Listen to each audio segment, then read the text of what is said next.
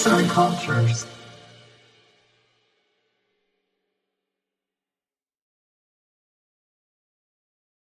Bir varmış bir yokmuş.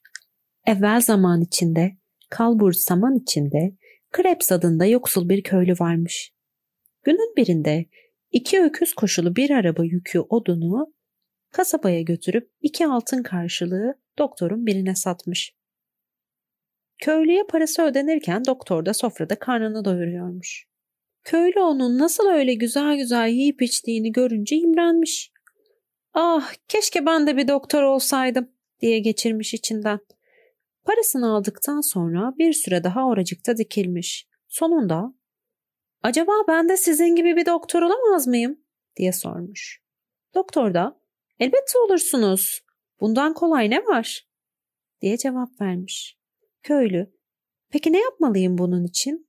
diye sorunca "İlkin bir alfabe alacaksın kendine" demiş doktor. "Hani baş tarafında bir horoz vardır ya, öyle bir tane işte. İkincisi, arabanı ve iki öküzünü elden çıkarıp kendine uygun giysileri, doktorluk için gerekli araç ve gereçleri sağlayacaksın.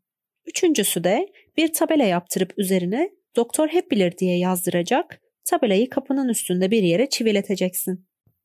Köylü de gidip söylenilenlerin hepsini bir bir yerine getirmiş. Bir süre doktorluk yapmış ama henüz mesleğin inceliklerinden habersizmiş. Günlerden bir gün bir yerde varlıklı büyük kişilerden birinin parası çalınmış. Kendisine Doktor Hepbilir'den bahsederek onun falanca köyde çalıştığını ve parayı kim aldıysa hemen bulup çıkaracağını söylemişler. Parası çalınan soylu kişi de arabasını hazırlatıp o köye yollanmış. Köylünün kapısını çalıp "Siz Doktor Hepbilir misiniz?" diye sormuş. Köylü de "Evet benim" demiş.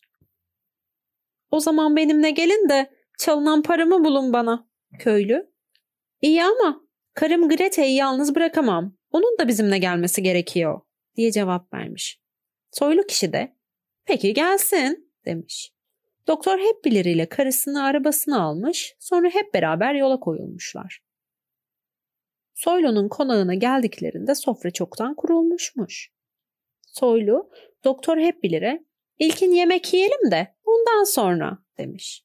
Ama Doktor Hepbilir "Ama karım Greta de bizimle yiyecek" demiş ve karısıyla masanın ayak ucuna oturmuş. Derken uşaklardan biri bir tabak nefis yemekle çıka gelmiş. Köylü karısını dürterek demiş ki "Greta bu birincisi." Yani bununla demek istemiş ki ilk yemeği getiren uşaktır bu. Ama uşak bunu işte hırsızların birincisi diye anlamış. Gerçekten de hırsızlardan biri olduğu için korkudan yüreği ağzına gelmiş. Salondan çıkınca arkadaşlarına demiş ki "Vallahi doktor her şeyi biliyor. Durumumuz kötü. Benim hırsızlardan birincisi olduğumu söyledi." Derken ikinci hırsız uşak istemeye istemeye salondan içeri adım atmış. Elinde servis tabağıyla içeriye girdiğinde köylü karısını dürtmüş. "Greta, bak bu da ikincisi" demiş. İkinci uşağın da yüreği böylece hop etmiş. Kendisini salondan dışarı dar atmış. Derken üçüncü uşak girmiş içeri. Arkadaşlarının başına gelenler onun da başına gelmiş. Köylü yine karısını dürterek "Greta, bu da üçüncüsü" demiş. Derken elinde kapaklı bir tencereyle dördüncüsü girmiş salona. Soylu Doktor Hepbilir'e dönerek "Göster marifetini de şu kapağın altında ne var bil bakalım" demiş. Tencerenin içinde de yengeçler varmış. Köylü tencereye bakmış, bakmış. İşin içinden nasıl çıkacağını bilememiş bir türlü. Ve "Ah, ben zavallı Krebs" diye söylenmiş kendi kendine. Köylünün adı Krebs'miş ya. Meğer yengeç anlamına geliyormuş Krebs sözcüğü. Soylu "Bildi, bildi" diye bağırmış. Bunu bildiğine göre parayı kimin çaldığını da bilecektir. Efendisi böyle söyleyince uşağın korkudan eli ayağı tutmaz olmuş. Kaş göz edip doktordan biraz dışarı gelmesini istemiş. Doktor dışarı çıkar çıkmaz dört uşağın dördü de parayı kendilerinin çaldığını itiraf etmişler. Parayı seve seve geri verecekler. Üstelik doktorun cebine de azımsanmayacak bir miktarda para girecekmiş. Yeter ki kendilerine ele vermesinmiş. İş duyuldu mu kelleleri gidermiş çünkü. Sonra doktoru alıp parayı sakladıkları yere götürmüşler.